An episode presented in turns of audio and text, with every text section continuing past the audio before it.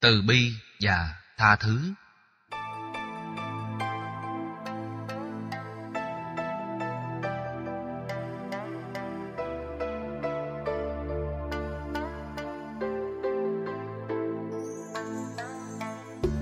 Bên cạnh các phương pháp vừa nêu hạnh từ bi và tha thứ là hai đức tính giúp ta tháo gỡ hận thù. Dòng suối mà quốc sư ngộ đạt sử dụng sở dĩ được gọi là suối từ bi, là vì từ bi là chất liệu thanh lương, thẩm thấu vào lòng người, có thể mang lại sự an lạc. Không ai nói là núi từ bi, đất từ bi, mà thường nói là nước từ bi. Bởi vì nước có khả năng tẩy rửa, làm sạch. Sử dụng chất liệu từ bi có nghệ thuật, ta sẽ làm cho tâm sân hận được rửa sạch lúc đó, cảm xúc thù hận sẽ được phóng tích ra khỏi cơ thể vật lý và tâm sinh lý. Con người sẽ trở về với trạng thái thanh tịnh, an vui, hạnh phúc. Tha thứ là chất liệu để cho hạt giống từ bi được nảy mầm. Điều quan trọng là đừng lẫn lộn tình cảm với lòng từ bi. Ví dụ, đứng trước cái chết của người thân, ta rơi nhiều nước mắt và tưởng đây là lòng từ bi của mẹ đối với con, ông đối với cháu, vân vân. Thực ra, đó chỉ là tình cảm thông thường trong quan hệ quyết thống. Muốn biết mình có từ bi nhiều hay không, thì hãy thử. Mỗi khi nghe đến một tai nạn giao thông hay những đại nạn động đất, sóng thần, hỏa hoạn, nói chung trước chết chóc xảy ra, nếu ta không hề có chút tâm thương xót không dành một phút mặc niệm nào để hồi hướng cho những người bất hạnh, được siêu sanh, thì ta biết hạt giống từ bi của mình đang bị ngủ quên. Khi để dòng cảm xúc của tình thân phủ trùm lên cuộc sống, ta làm vì trách nhiệm, tình thương lại lầm tưởng là thể hiện từ bi. Tình cảm thì có nặng nhẹ bên này bên kia, lòng từ bi thì không phân biệt đứng trước cái chết của một người thân thì khổ đau, trong khi trước cái chết của mấy chục ngàn người thì vẫn dưng. Như vậy là chưa khơi dậy được lòng từ bi cần có.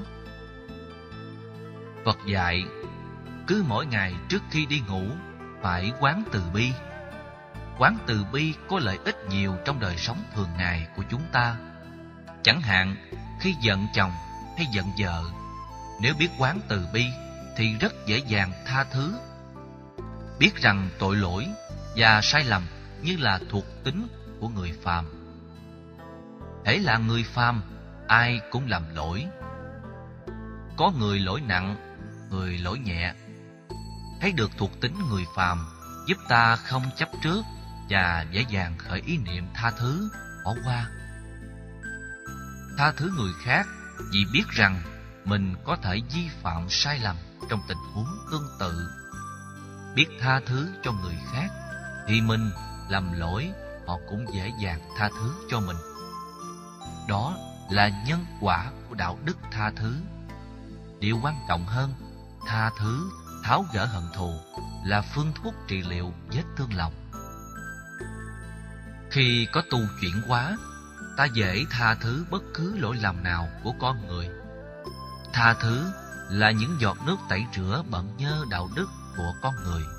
Đồng thời là chất liệu giúp họ làm mới cuộc đời. Quan niệm được như vậy, ta sẽ không khó chịu khi thấy người bạn đời hay thân bằng quyến thuộc đã làm cho mình đau khổ. Đừng tuôn ra những câu thề thốt độc địa khi giận dữ. Lời thề cay đũa độc không phải là chánh ngữ đó là ngôn ngữ thiếu từ ái, thể hiện sự sân si, mang theo khổ đau, dẫn đến bế tắc trong quan hệ. Nếu trong đời, lần nào đó vì giận quá nên ta đã buông ra những lời thề hăm dọa, thì hãy rút lại lời nói đó. Phải biết, một cái giá bằng ba cái đánh. Đánh một lần đau rồi hết, còn giá sẽ làm người sợ vì không biết sẽ bị đánh vào lúc nào ở đâu Trạng thái hồi hộp, lo sợ, cứ chầu chực, làm cho họ quên ăn, bỏ ngủ.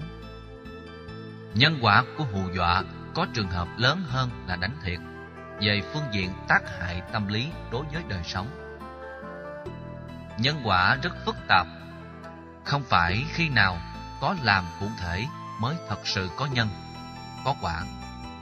Một hành động của tư duy tiêu cực xuất hiện là đã tạo ra một nghiệp quả xấu rồi. Xóa bỏ lời thề cay, rủa độc, giống như ta delete các tập tin bị lỗi trong hệ điều hành tâm thức của mình. Tháo hết ra để người kia thấy rằng họ đã được đón nhận bằng tất cả lòng từ bi. Giữa ta và họ không còn khoảng cách nữa.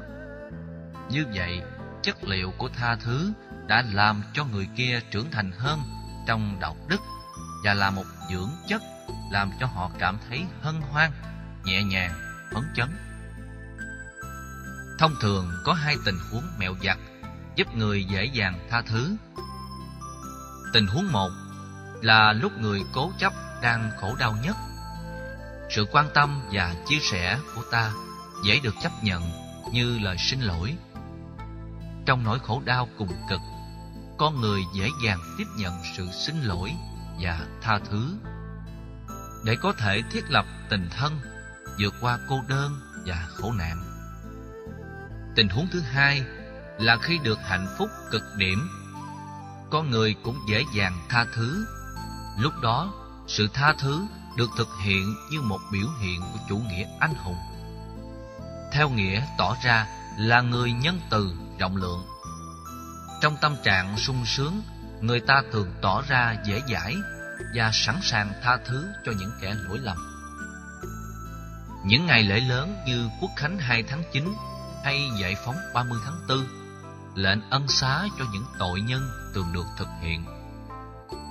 Lợi dụng vào cảm xúc hạnh phúc nhất của họ để bày tỏ lỗi lầm, thì ta dễ dàng thiết lập được nhịp cầu thông cảm, tha thứ.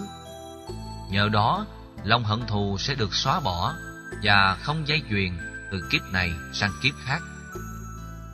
Dĩ nhiên, cả hai nghệ thuật tâm lý vừa nêu chỉ thành công khi cả hai cùng nỗ lực. Nếu chỉ một bên thì kết quả sẽ không nhiều